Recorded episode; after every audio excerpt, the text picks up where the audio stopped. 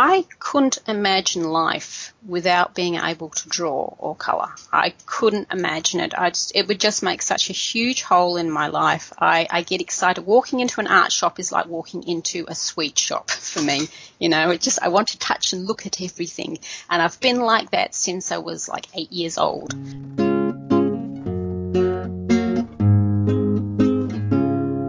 Name?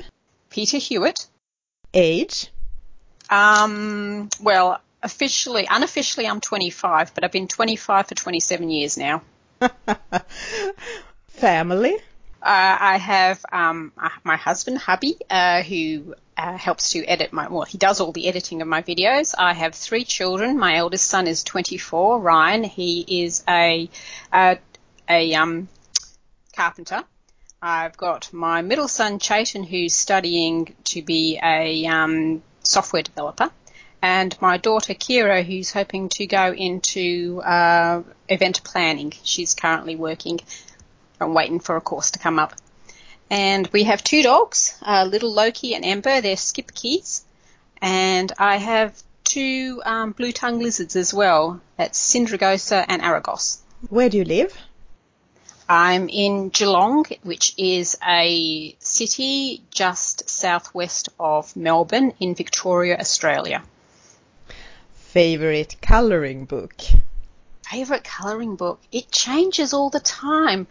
Uh, I love anything by Hanna Karlzon or anything by Johanna Basford. I love Kerby Rosanes' um, books as well. I think out of his, I love Mythomorphia. Uh, who else? Oh, Lizzie Mary Cullen. Um, she was my baptism into colouring uh, when I was oh, about four years ago, three years ago, no, three years ago. Uh, my birthday was coming up, and my son asked me what I wanted for my birthday, and I'd heard about this colouring book thing, and I said, "Well, just buy me a colouring book." Uh, I knew he was not very financial at the time, so I didn't want to put a lot of pressure on him. And um, so he went into Dymocks, which is a local bookstore, and he didn't know which one to pick. So he started taking pictures of some of the insides of the colouring books they had there, and I picked uh, Lizzie Mary Cullen's The Magical City, and that was the start of it. And favourite pencils? Um, has to be Faber-Castell Polychromos but I've recently, my husband bought me, surprised me with a pack of Faber-Castell Goldfaber, and I'm kind of loving them too, but uh, Faber-Castell Polychromos has to be my favourite. Coffee or tea? Tea, definitely. English breakfast or Melbourne breakfast.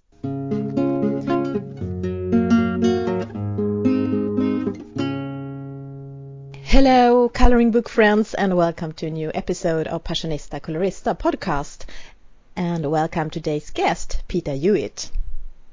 Hello. Hello.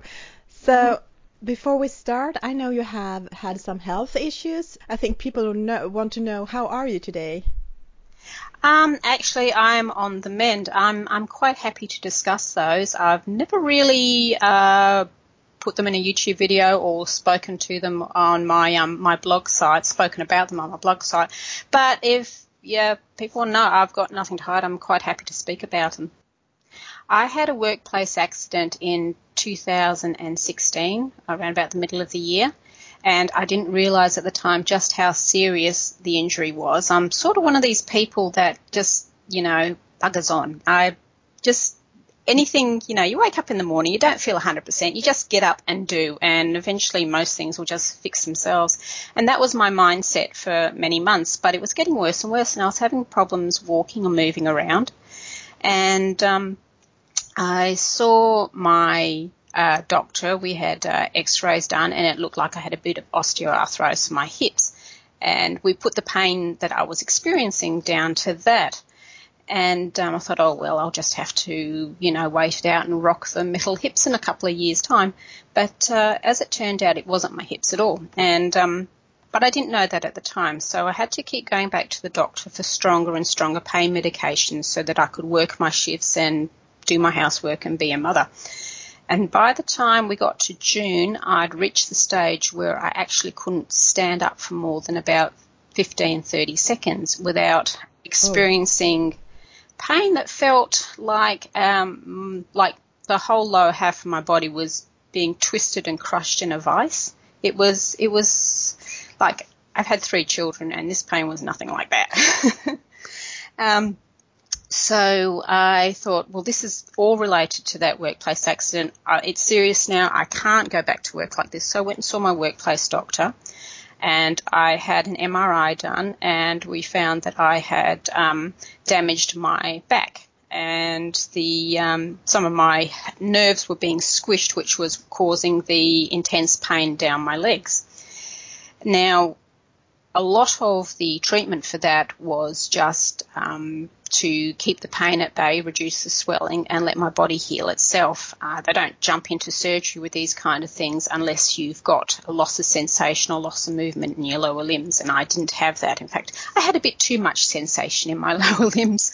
So uh, we. Oh, the other thing that he did was he referred me to a new, brand new local hospital, the Epworth Geelong, to a um, clinic called the Pain, Pain Matrix, which specialises in pain control. And uh, the referral for was Dr. Jacqueline Nash, who is marvellous in her field. She specialises in pain control. So I started seeing her. By this time, by the way, I was in a wheelchair because I simply couldn't walk. Uh, I could stagger around the house for, you know, a minute or two. That was tops. But to go out or do anything, I had to be in a wheelchair. So we were renting one of those. And um, so I started seeing Jacqueline Nash. She said, first of all, my injury has got to heal, so I've got to rest and let that injury heal, and then we'll see what we've got after that. And unfortunately, I ended up with a rare complication. Because I was in so much pain for such an extended period of time, the nerve pathways that govern that pain had thickened and strengthened, and they wouldn't turn off. They were permanently turned on, which meant that um, my body just thought being in pain when I stood up was normal.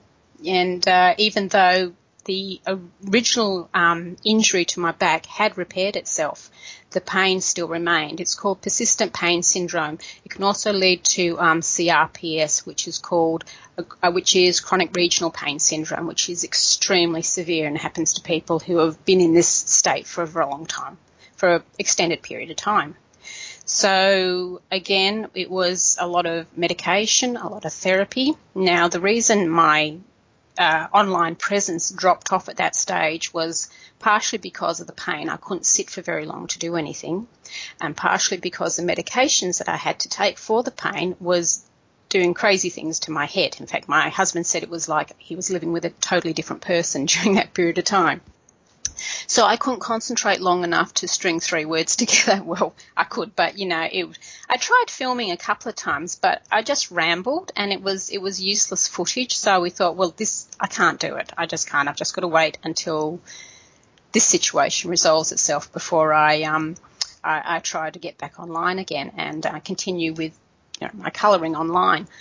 So the pain persisted, and one day in November, no, late October, that's right, I woke up and all the pain had gone from one half of my body, but the other half was still in pain. It was like a switch just switched, and this pain wouldn't go away. So my doctor, Dr. Jacqueline Nash, she uh, admitted me to Epworth Hospital for a week for a week's um, subcutaneous therapy with a drug called ketamine. And ketamine is a drug which is used in anesthesia. It's also used as a horse sedative. People might recognise that if they've got horses. And um, it has this uh, property that if you give it in a moderate dose, not enough to knock you out, but enough to give you a bit of a a bit of a buzz actually mentally. Um, it actually helps to block the pain pathway. It's not a cure. It's a long acting analgesia and it can act for, you know, three, six, nine months after you've had it. Now that was a game changer for me. Um, when I left that hospital seven days later, I could stand and walk for about four minutes. And when you've not been able to walk for, you know, more than 30 seconds, four minutes is just so marvelous. it was wonderful. Anyway, so that, and during that time, my job was to teach my body not to feel pain anymore. And that was to, I could get up, I could walk, For if, I, if the pain started at four minutes, then I had to stop doing what I was doing at three and a half minutes and sit down again until I had my rest, or lie down until I had my rest period, and basically stretch that time out over time. And it's it's a very long, exhausting process when you've got to live your life virtually by a watch you know, for um, to to keep the pain away. Anyway, I stretched it out to about six minutes, and then I went back for another um, uh, ketamine infusion in March, and that uh, gave me another leap forward, and I can now walk for 11 minutes without pain. And after that, I've just um, continued on the uh, the, the cycle of walking and then stopping before the pain started or doing what I do and stopping before the pain started. And now I have stretched it out pretty much all the way. My husband and I went for a two and a half hour walk up a mountain today. so wow. So it's been a fantastic recovery for me. And it's, I'm so blessed and I'm so grateful because I know that it could very easily have gone the other way and I could have developed CRPS in, in its full and awful form. But, um, we're aiming, we were aiming for full recovery and that's I'm on the way to that. I still have some residual pain in my back and we're dealing with that at present. So I'm still a bit limited with what I can do and there are some weeks where I just, I would, I'd love to be able to put a video out every week or twice a week, but at present I'm pretty limited to how long I can sit down and make one. So some weeks I can and some weeks I can't. But my doctor reassures me we will get full recovery. We just got to stick with the plan. Mm. So that, that is the huge and awful terrifying story of what happened to me. And I'd never in a million years considered that that could ever happen to me, and yet it did. But how much? I mean, you have a lot of followers and people that love your work, and you are very mm. popular in the community. Did you get a lot of messages and people contacting you asking how you were? Yes, Yes, I did a lot, and unfortunately, I would love to have answered them all, but I couldn't. I just couldn't sit down long enough to be able to type in the answers. But uh, I, I had a, I've only had support from the community. They've been absolutely wonderful. Even the messages that I've read, all of them, and it, has been fantastic. Mm-hmm. No, I, I, felt very supported by the colouring community throughout this. Even though I know they didn't know what was going on, they still, you know, were supporting me. Mm-hmm. But how was it when you? I mean, I can understand you said that to be able to walk for four minutes uh, was fantastic. But how was it when you could start coloring again, or did, could you do that throughout the process? Oh, I'm kind of addicted to colouring, so I could do little bits, you know, I could do 15 minutes here or, you know, 20 minutes there. As long as I took breaks in between, I could do little bits. So my, uh, occasionally I would, um, load something up onto my Instagram account just to let everybody know I'm, I'm still alive, I'm still colouring, but it was, um, I could probably only do maybe one twentieth of what I normally would do but it's good. I'm, I'm at the stage now where I'm, I can just about do about 80% of what I would normally do in colouring now. Still being mindful of keeping my pain levels down so that um, I don't, you know, spark off the whole cycle again. But how did this colouring book thing start for you? Oh, that was the uh, the book from Ryan, my um, eldest son, who bought me a colouring book for my birthday three years ago. It was the fantastic, and I still love it so much, uh, The Magical City by Lizzie Mary Cullen. And the first double page spread I did with polychromos, and then I eyed my um, Inktense pencils, my Derwent Inktense pencils. I, I'm a love affair with the Inktense pencils, and I've used them for years. And I thought, I wonder if this paper would take it. So I did one picture with it and thought, that's it. I'm going to colour the rest of the book in Inktense pencils because this is just marvellous. And it was so, so much fun. And um, after that, uh, my husband brought home, uh, let's think, oh yes, Enchanted Forest. Um, I didn't know anything about Johanna Basford at the time, and I saw this book and thought, oh wow, this is just marvelous. And also uh, Millie Marotta's uh, first book as well, Animal Kingdom. And uh, I launched into those, and then my collection has just grown ever since. Mm-hmm. But how much? I mean, what is your background? You said you had used Inktense. You have this art background. Uh, I've got, I have had no formal training in art. Um, I'm mostly self-taught. uh, and uh, like to read books, look online for techniques, etc., etc. Um, I'm sorry, can you excuse me just a minute? My dog is scratching at the door. I'll have to let him in. He'll be scratching away all through the interview. I'll back in two secs. Oh, of course. Back again. Now, as I was saying, um, I've been drawing basically since I could hold a pencil, and I love creating art. Now, not many people may not know this, but I also have a, a online web comic called Terinu. That's T-E-R-I-N-U, and uh, uh, it's on hiatus at present because colouring's kind of taken over, but I've got about 24 chapters up on the website at www.terinu.com if you want to see what else I do. Cool. So you you don't have any art school, but you have just did it all your life. Yeah, just just self-taught. Yep. hmm And what is it about the creative process, the sitting down with the pens, pencils that you like? I couldn't imagine life without being able to draw or colour. I couldn't imagine it. I just, it would just make such a huge hole in my life. I, I get excited. Walking into an art shop is like walking into a sweet shop for me. You know, it just, I want to touch and look at everything. And I've been like that since I was like eight years old. So I'm just, it, it's my thing. I'm very attracted to it. I identify myself as a self-taught artist. You know, that's, that is my personality. That's who I am. And, um, I love it. I have filled up, oh, oodles of sketchbooks and paintings and drawings and, uh, yeah, my husband is very tolerant. but he doesn't color with you. my husband is colorblind. Oh. yes, when he does the videos, when he we're trying to tweak the colours to make sure that the colours are, are match, you know, are right, uh, because different changing light conditions. I have a rig set up uh, on a table where I film from, but um, it it makes the the pictures a bit yellowish, so we had to we have to sort of like adjust it. And he calls me over to do that, and I do the color correction uh, before he goes ahead with the renders. I've, I've asked him if he wants to sit down and colour with me. I think it would make a very, very interesting video. If one day we said, like, you know, hubby does what wife does, you know, I've Yeah. seen those kind of videos on YouTube, and get him to sit down and colour, but give him pencils that don't have the names of the colours on them. I think that would that would look very interesting. But I'm being mean here. but it's a bit fun to to think about. But how did how did uh, the YouTube channel start? Why did you start to film and post it Oh. and start? Oh. Yes, there is a story to this. Um, when I started colouring, I thought I'll look on YouTube and see, you know, what everybody else is doing. And I looked on YouTube and all I could see was Secret Garden, Secret Garden, Secret Garden. I thought, oh, Secret Garden's a gorgeous book and it well and truly deserves all the fame that it's got. But there was nothing else.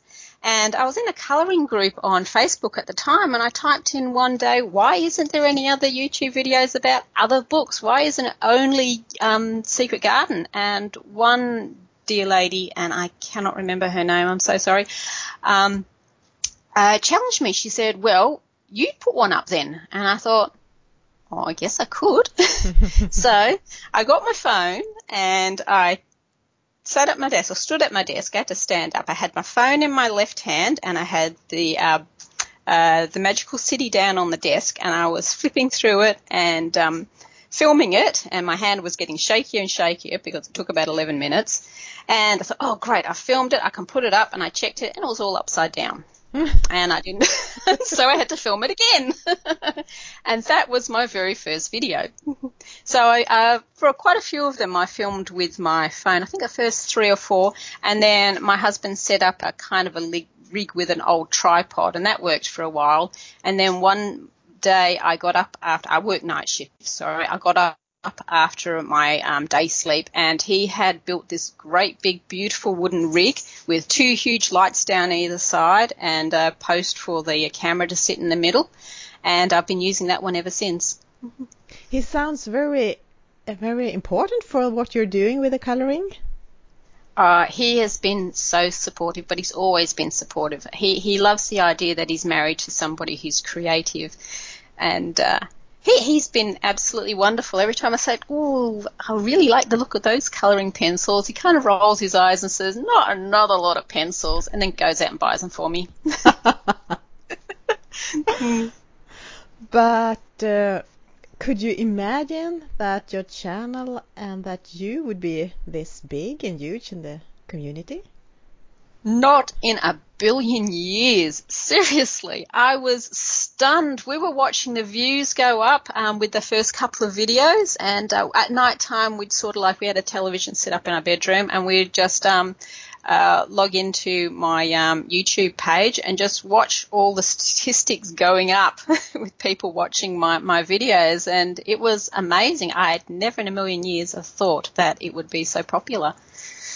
And I'm, I'm not really sure why, because there are so many brilliant colorists on YouTube, and some of them, you know, they run circles around me coloring wise. I feel a bit amateur when I see some of the stuff that goes up there.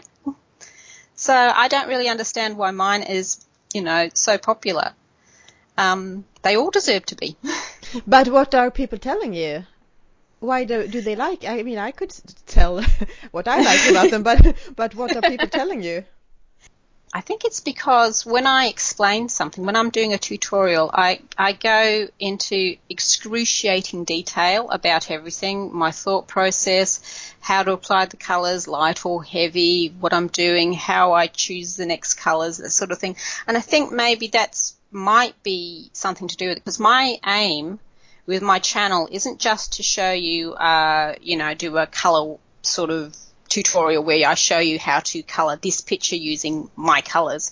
What I what I aim to do, and I particularly use the uh, grasshopper picture from one of Hanna Karlzon's books to demonstrate this, is to teach people how to choose their own colors and you know design their own individual uh, you know unique works without having to refer to a, a, tutorial that they can go off and take all these skills that I'm teaching them and just do what they want to do with it.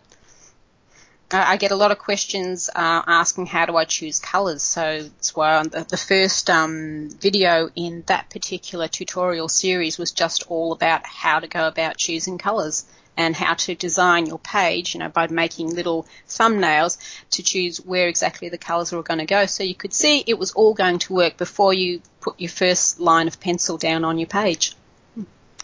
So, of course, I have to ask that question here too. How do you choose colors for your pages?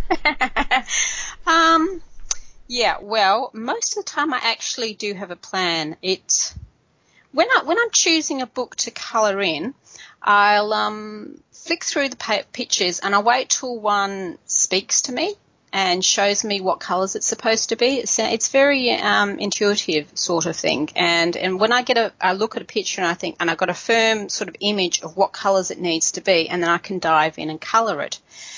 Uh, the other methods that I use is that I will look up um, uh, sets of colours. I think you can go uh, online and look up colour palettes if I'm a bit stuck, and I'll just flick through some of those until I find one that appeals to me and seems to match a particular picture I want to work on, and I'll use that.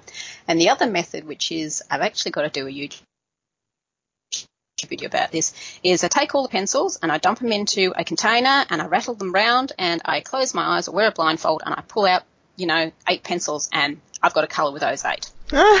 that really pushes your creative boundaries. It's a lot of fun because you think, oh, I just need another pink or, you know, ah, but it's good. It's a lot of fun and you can sometimes surprise yourself with what you come up with when you're pushed like that.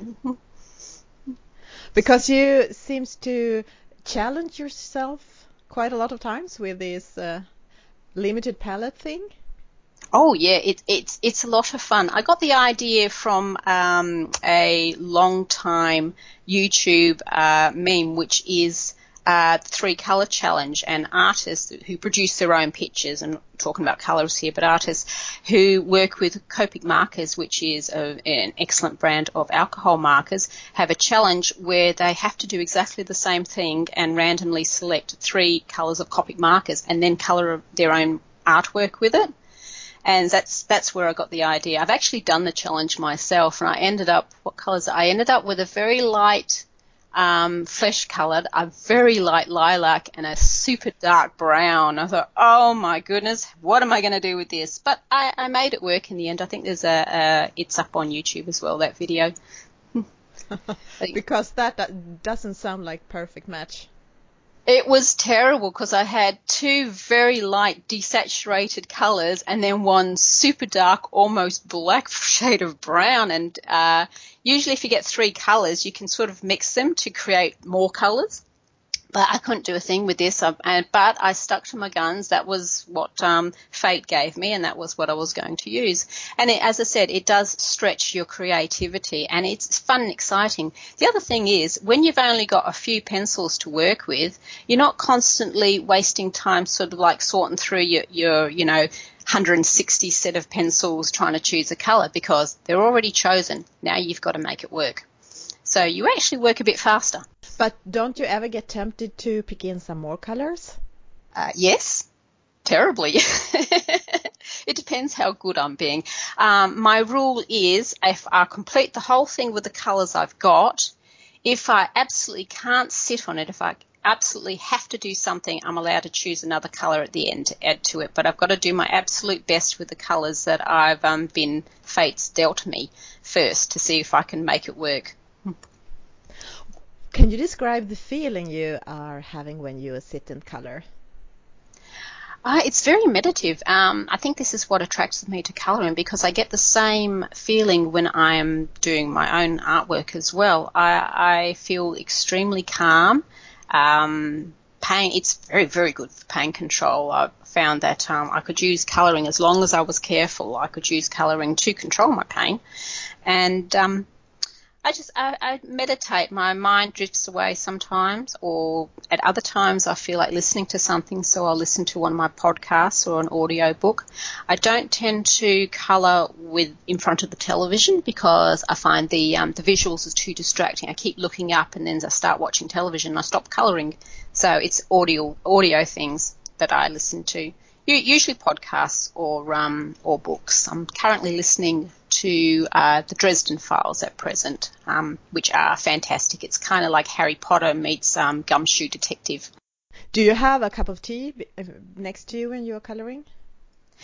Yep, I chain drink cups of tea, and I've I've changed that out a little bit because I worked out I was drinking about eight cups of tea a day, a bit much. So now now I can only have one at morning, one in you know in the afternoon, and one in the evening, and that's um, tea with tea bags.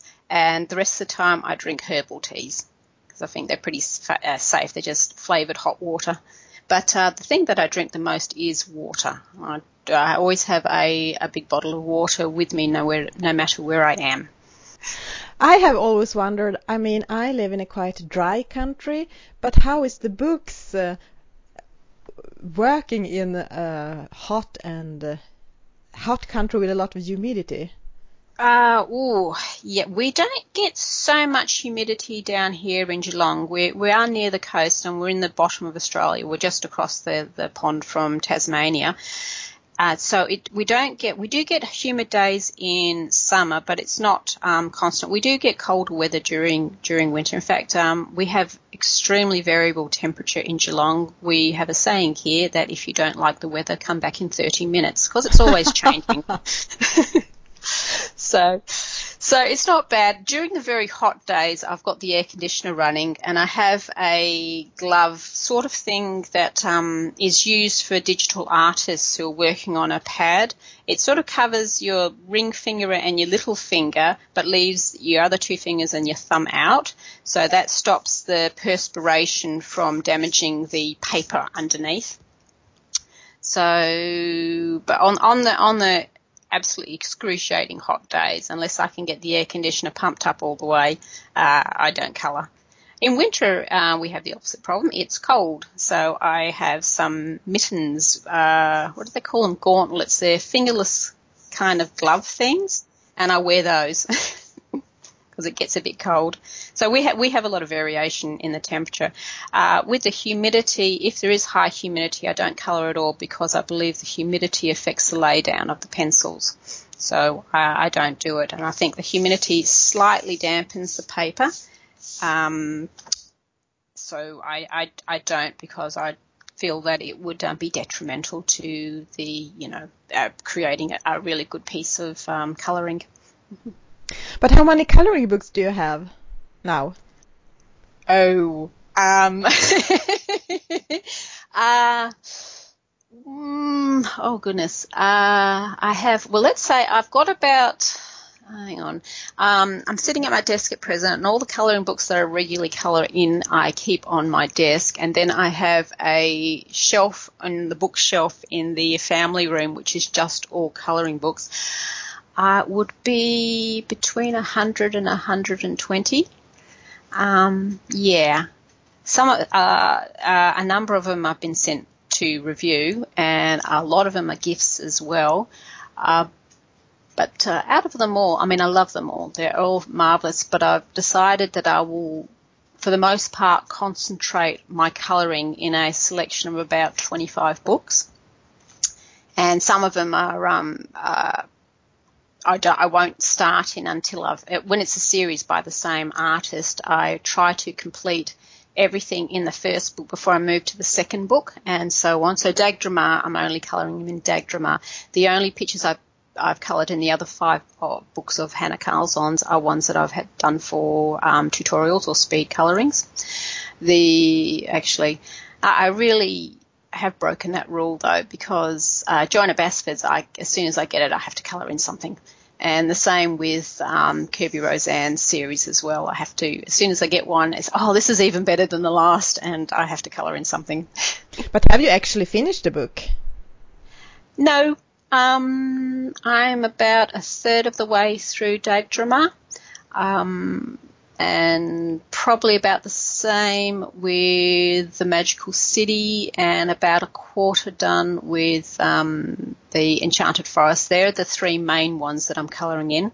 I've also got a side project going with uh, Marjorie Sarnat's Creative Cats, which is published by Dover Publications.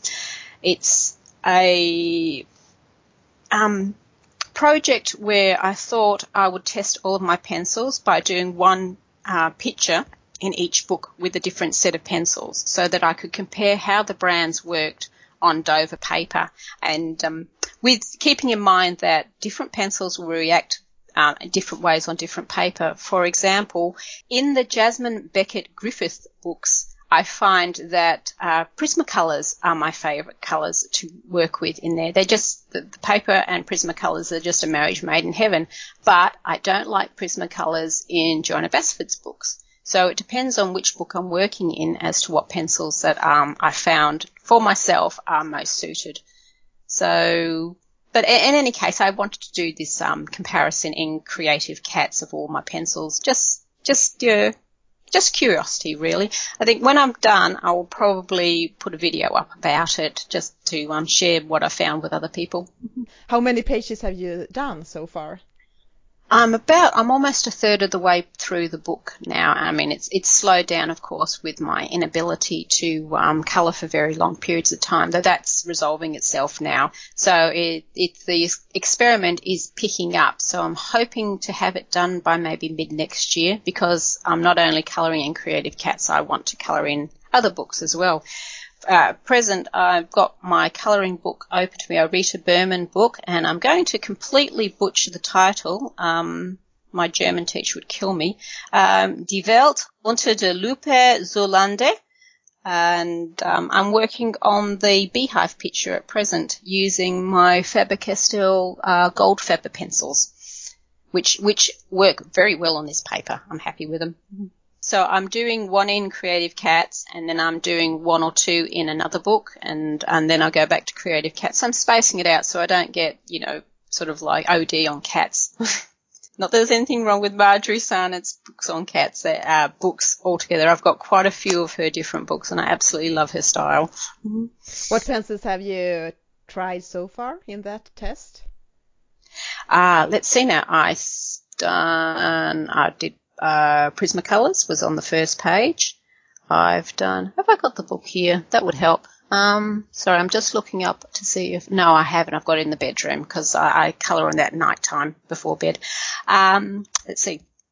I have done Crayolas, which was interesting. I actually really enjoyed using the Crayolas, but you've got to keep in mind you just can't get the depth of colour that you can with the professional colour pencils. Uh, what else? I have used uh, uh.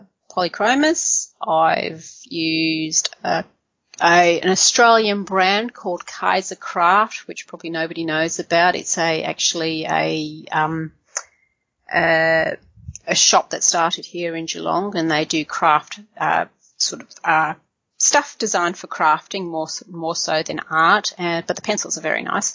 I've used Aldi pencils um, their Creative Place range. I've used uh, the Faber-Castell um, Classics, which is the kids range. Uh, I've used Lyra pencils and oh, Derwent Artist pencils and one more that I can't remember. Sorry. and have you been surprised by any pencil? Yeah, well, the Crayolas surprised me because I actually really enjoyed it. I thought I was going to hate them, and I didn't. I just I had to readjust what um, my goals for the type of picture I was going to create. And after that, I've just really enjoyed um, playing with them. The one color, the one pencils that I've tried that I really don't like is the um, Derwent Color Soft. And people love doing Color Soft, but I just they're too crumbly to me for me, and they don't layer very well. At least on the paper that I've used them so far. So I, I tried that in that book as well, and the picture came out beautiful, but it was terrible to try and color. But in, uh, normally, do you mix different brands when you're doing a page?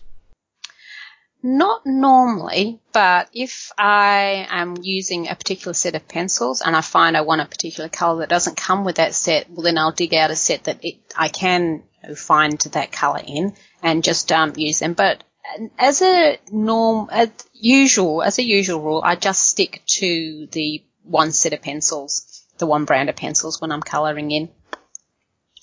The exception to this, sorry, is um, when I'm using uh, alcohol markers with um, the books, so one of the, the single sided books, for example, um, uh, let's think, anything that comes from uh, Amazon, printed by Amazon, and and also the uh, the Dover line as well. The uh, because they're single sided, you can use alcohol markers on them, and then I'll use a selection of different um, pencils and gel pens and paint and anything else I want to throw on them. And I get very um, multimedia with it. So, but other than that, I'll just stick to the, the one lot. Do you have a lot of work in progress pictures going on, or do you do one, finish one at a time? Ah, now I did. Um, now, what was it? Sometime last year, I calculated I had about 24 pictures in progress. And then I decided enough's enough. This is crazy. So I listed them all out on a piece of paper and I went through and I did all of them bar two. Just ticking them off as I went along. It was like that was my mission was to complete all these pictures. So now I have the, the two leftover works in progress that I haven't finished and I've added to it uh, with two more. But normally if I start a picture, I'll finish it before I move on to another picture.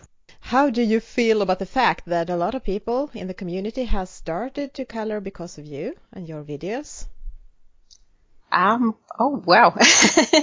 um, humble, very um, happy that I could um, uh, show people uh, a hobby that was fulfilling and fun and not terribly expensive if you don't go nuts with pencils and or, and books like I have, but yeah, oh, actually, it's it's really nice to know that there are people out there who have started colouring because of what they've seen me do, and um, yeah, I, I, guess yeah, it's it's a good feeling. I'm sure there are other. I'm sure there are lots of other um, colorists though that have also inspired people to start colouring though. it's not just me. but how was it from the start when you saw other people copying your pages um, yeah, I think I, I think I've been attributed with the craze in using um, Derwent Inktense pencils in um, Lizzie Mary Cullen's book, which is kind of fun to know. I think I remember reading somebody saying, "Oh yeah, you know who's responsible for that, Peta Hewitt." and I thought, you know, Derwent should really give me a financial kickback for that because I'm sure they've sold a lot of Inktense pencils because of my videos.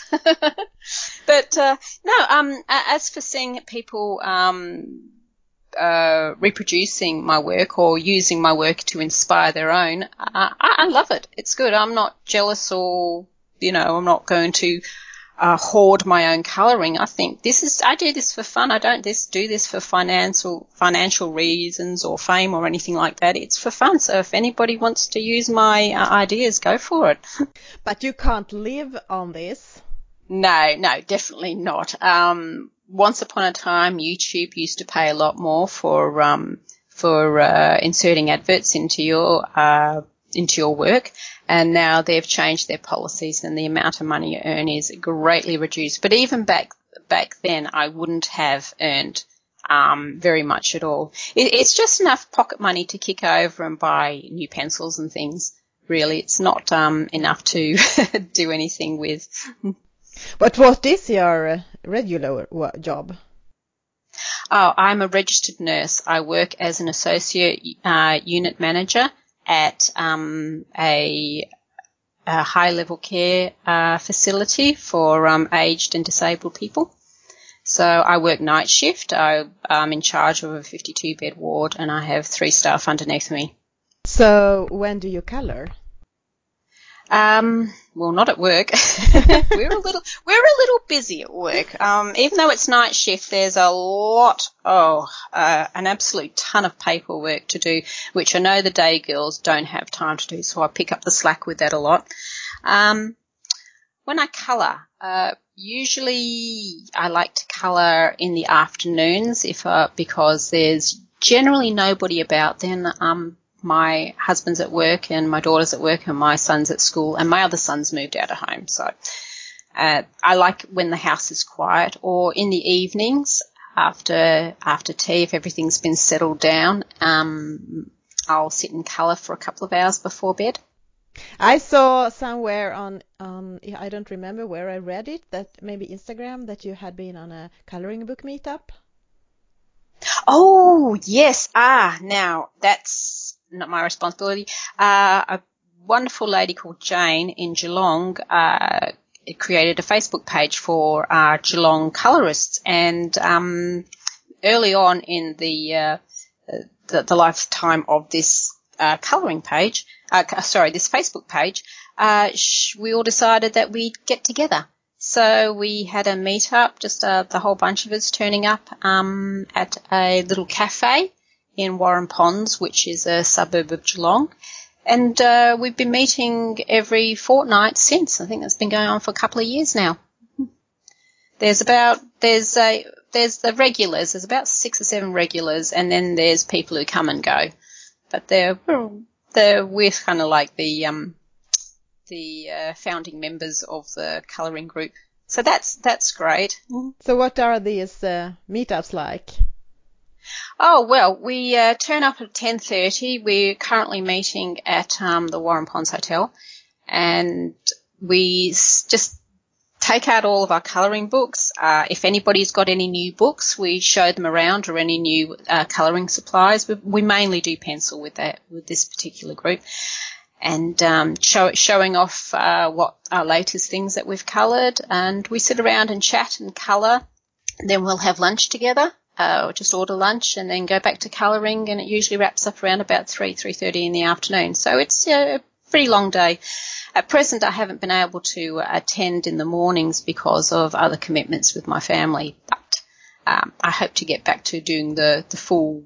Well, what does it work out to? About five five hours of um, this meeting, which is which is great. It's so relaxing just to sit around and chat and colour with a bunch of friends. I know I have also been on coloring book meetups and it's so fun to meet coloring friends in real life. But how important is the, is the digital community for you? Oh, absolutely important. Um, that's the reason that I um, produce my videos and I do my blog posts because I feel like I've I feel like I've got thousands and thousands of friends all around the world that I've never met but are still my friends. And um, you know, I want to I want to give to them, sort of like let them see what I'm doing, share, because it's fun. One of the great things about colouring, it's a real community thing. You love to, you don't only colour it and sort of hide away, you colour it, you want to show people, you want to ask questions and find out what other people are doing and learn new techniques. So that's, that's what the colouring world, the online colouring world gives to me as well, because as much as I'm giving to people, I'm getting like five times more back you know, by watching and listening to other colorists and uh, chatting to people. They sometimes they'll uh, email me asking for advice, and I'm happy to give it when I haven't been able to do much of that over the last year. But I usually sit down and love to answer all those emails and uh, messages through Facebook and messages through um, YouTube just helping people out with um, what pencils they want to buy or um, how to colour a particular way. That that's all fun to me. you have colored for in coloring books for three years. Is it even possible for you to choose your three favorites so far? Oh heavens, that changes from hour to hour. Uh, let me think. I coloured the Kirin in Kerby Rosanes' uh, Mythomorphia. I'm particularly proud of that one. Uh, you can actually see that one. Um, uh, interesting side note: Paul Culwell, uh, who is uh, Sylvia Culwell's partner, and they run a uh, YouTube video series where they display other people's colouring works from their their group, and also they spotlight on different artists. Well, uh, I was spotlighted yesterday, so that was a lot of fun. So the place to see that picture completed is in that video. It's embedded in there. Now, my other two pictures that I'm most proud of, um, I think it would have to be the first forest double page spread in Enchanted Forest. I did that very early on and I'm still quite proud of it. I love it. And my other favourite one, oh goodness, um, this is hard. Don't make me choose between my babies. Sorry. Uh, uh, I would have to say, um, probably in Animorphia, I did with the first book that Kerby Rosanes produced, uh, he had a lot of pages where you had to add your own doodles into. And I spent a buttload of time uh, on the wave, well, I call it the wave pony page, where you've got the horses coming out or the ponies coming out of the surf. And the first page is all done, and the second page he's just drawn in the waves, and you have to add everything else.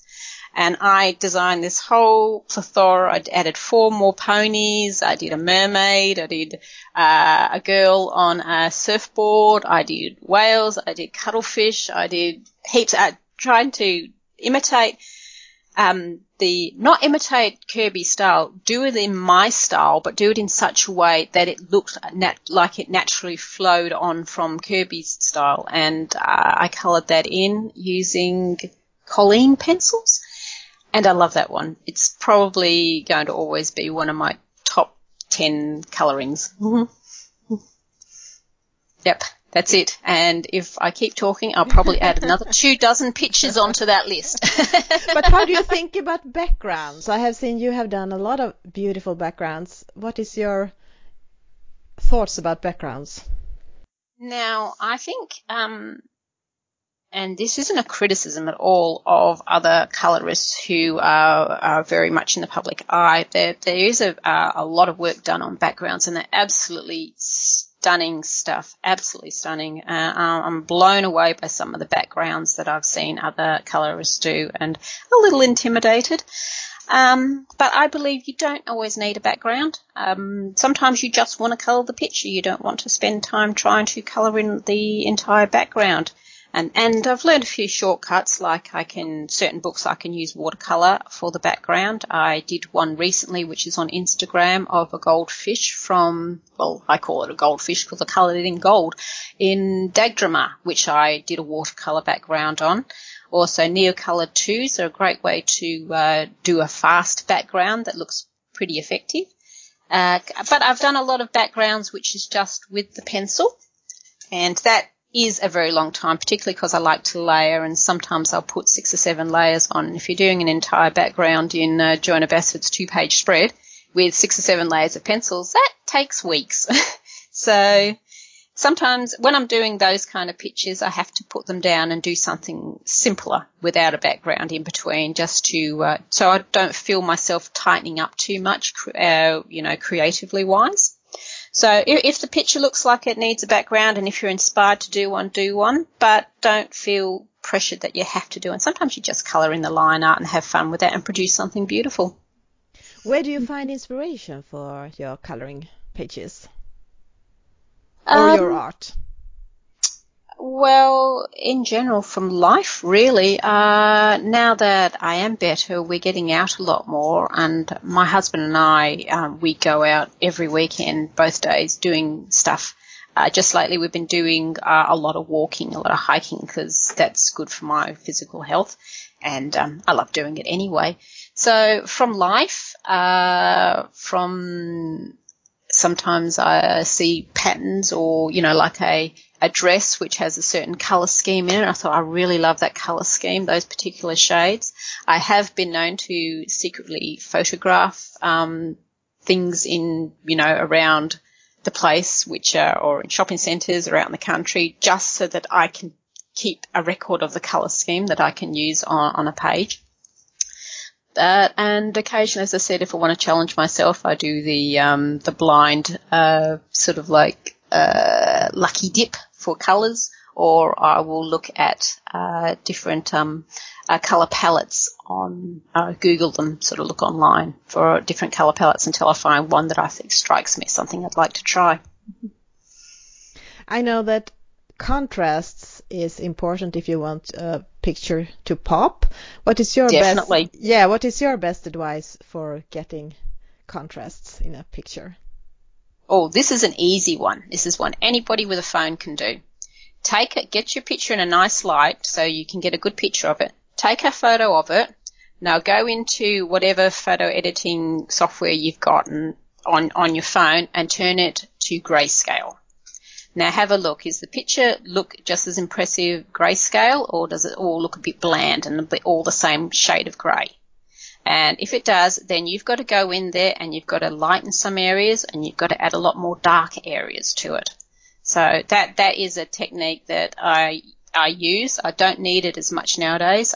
I can pretty much work out just by looking at the picture where I need to put darks and lights. But definitely take a photo, turn it to grayscale and see what you think of it then. In one of your videos, some quite a long time ago, you said that it would be fun to put together uh, your favorite pencils from different brands and do the mm-hmm. best of. So, which set do you think have the best greens? greens. Now, this is where the Faber-Castell Polychromos lets me down a little bit. Um, I find their greens, they every, even in the same set of pencils, different pencils will have slightly, slight variations in their hardness. And you can see this pretty clearly with the, um, the Derwent, oh goodness me, I did a review of it. It's another Derwent brand. They've released their Light Fast brand. It's the one previous to that. Oh, but yeah. in that one, in, yeah. Not the graffitis, no. The pro color. No. Pro color, thank you very much. Um, yes, the pro colors. You find that the ver- the very pale colors are very very hard, and yet some of the other colors are very soft. So there's a lot of variation there with the um, the laydown. So I find with uh, polychromos, their greens aren't so good. So I still use them and I still love them. But if I want to get more of a deep colour in the greens, I will go for the um, Caran d'Ache Luminance pencils, or I can get the um, poly- the Faber-Castell um, uh, what are they called? The Albrecht Dürer pencils because they're greens, they're a watercolor pencil, their, their cores are a bit softer and I can use those greens and get a more satisfying layer if the um, Faber-Castell ones aren't working for me. So that's, at times I will mix up the pencils a little bit, but most of the time Faber-Castell uh, polychromos come through for me. Mm-hmm. But what set does have, uh, do you think has the best blues? The blues are polychromos. I love the polychromos blues. Um, color-wise, actually, I didn't answer before your question with the best um, greens. Color-wise, I adore the Derwent Artist greens. In fact, I've, I think I've said before where my favorite um, pencils, my dream set of pencils, have the laydown of the of the good soft polychromos pencils and the color range of the Derwent Artist pencils. I have not tested the the Derwent Artist, but I have seen your videos, and sometimes you are using a pencil from that brand and say that these you can't find in any other set. yes, that's why I dip, dip into the um, the Derwent Artist. Um, um, I have a 72 set in a wooden box that my husband gave to me when he wasn't my husband, when um, we were dating. So they're uh, they're they're getting on a bit, but they're still gorgeous.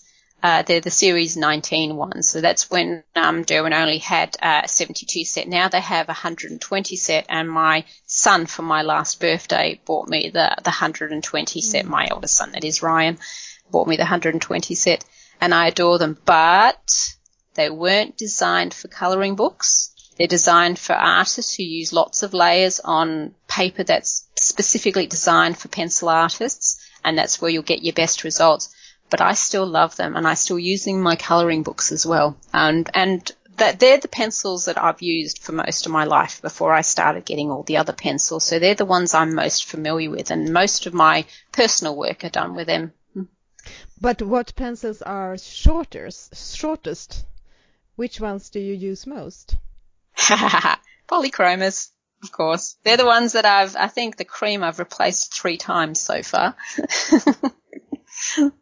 So yeah, definitely the polychromos. I think for every um, picture of a different uh, type of colouring pencil I've used, there will be one more for the polychromos. There'll be two more that I've done in polychromos. Mm-hmm. Mm-hmm. I have asked a lot of people, and a lot of people answers that they're white are the shortest, but actually for me it's the cream too. What do you use yep. the cream for?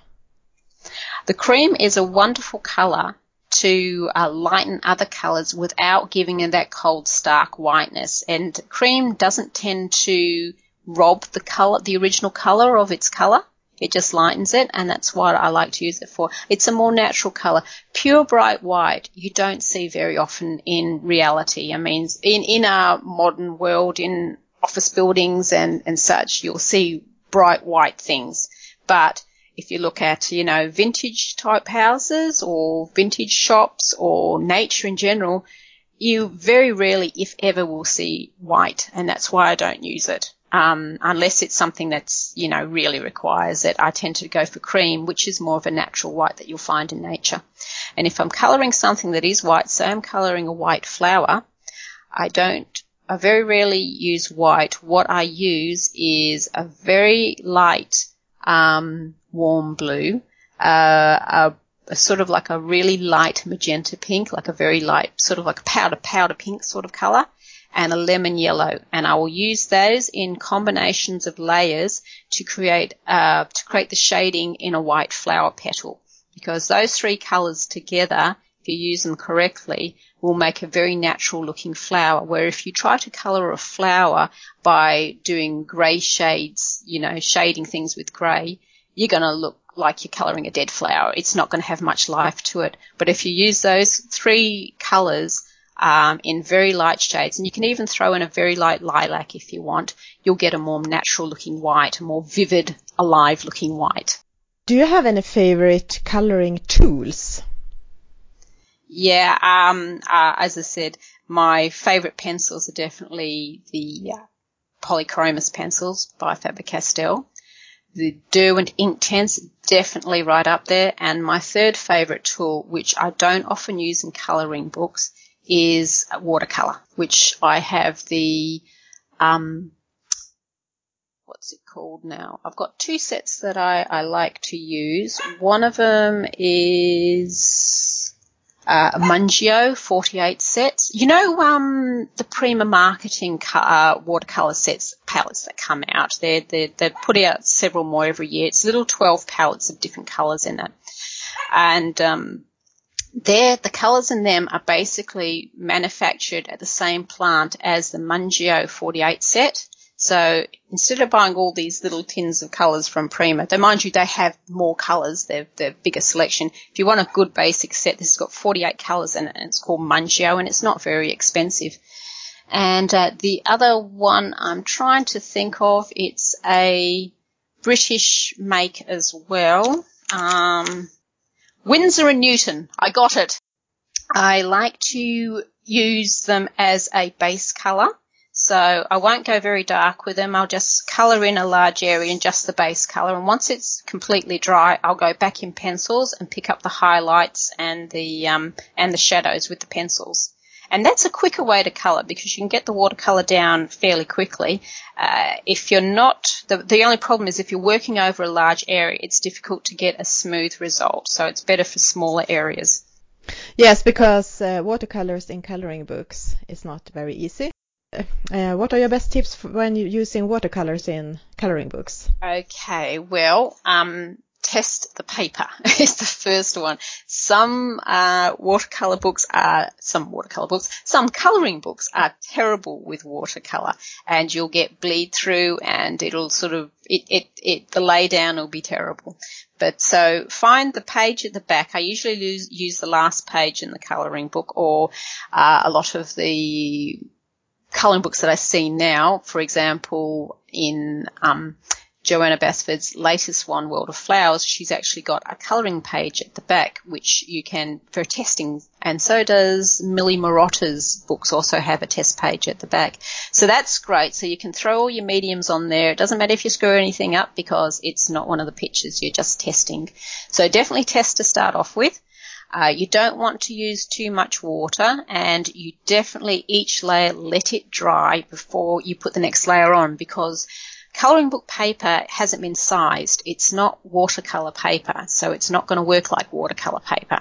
And you can very easily destroy the surface of the paper by supersaturating it with, with water. You've got to let it dry beforehand so that the fibres of the, of the paper can sort of settle and mend back together again after being wet. And that way when you put your next layer of colour on, you won't be ripping up the paper and destroying the texture. Mm-hmm. So yeah, definitely test and layers one layer at a time and let it dry in between. And what are your best coloring tips for people?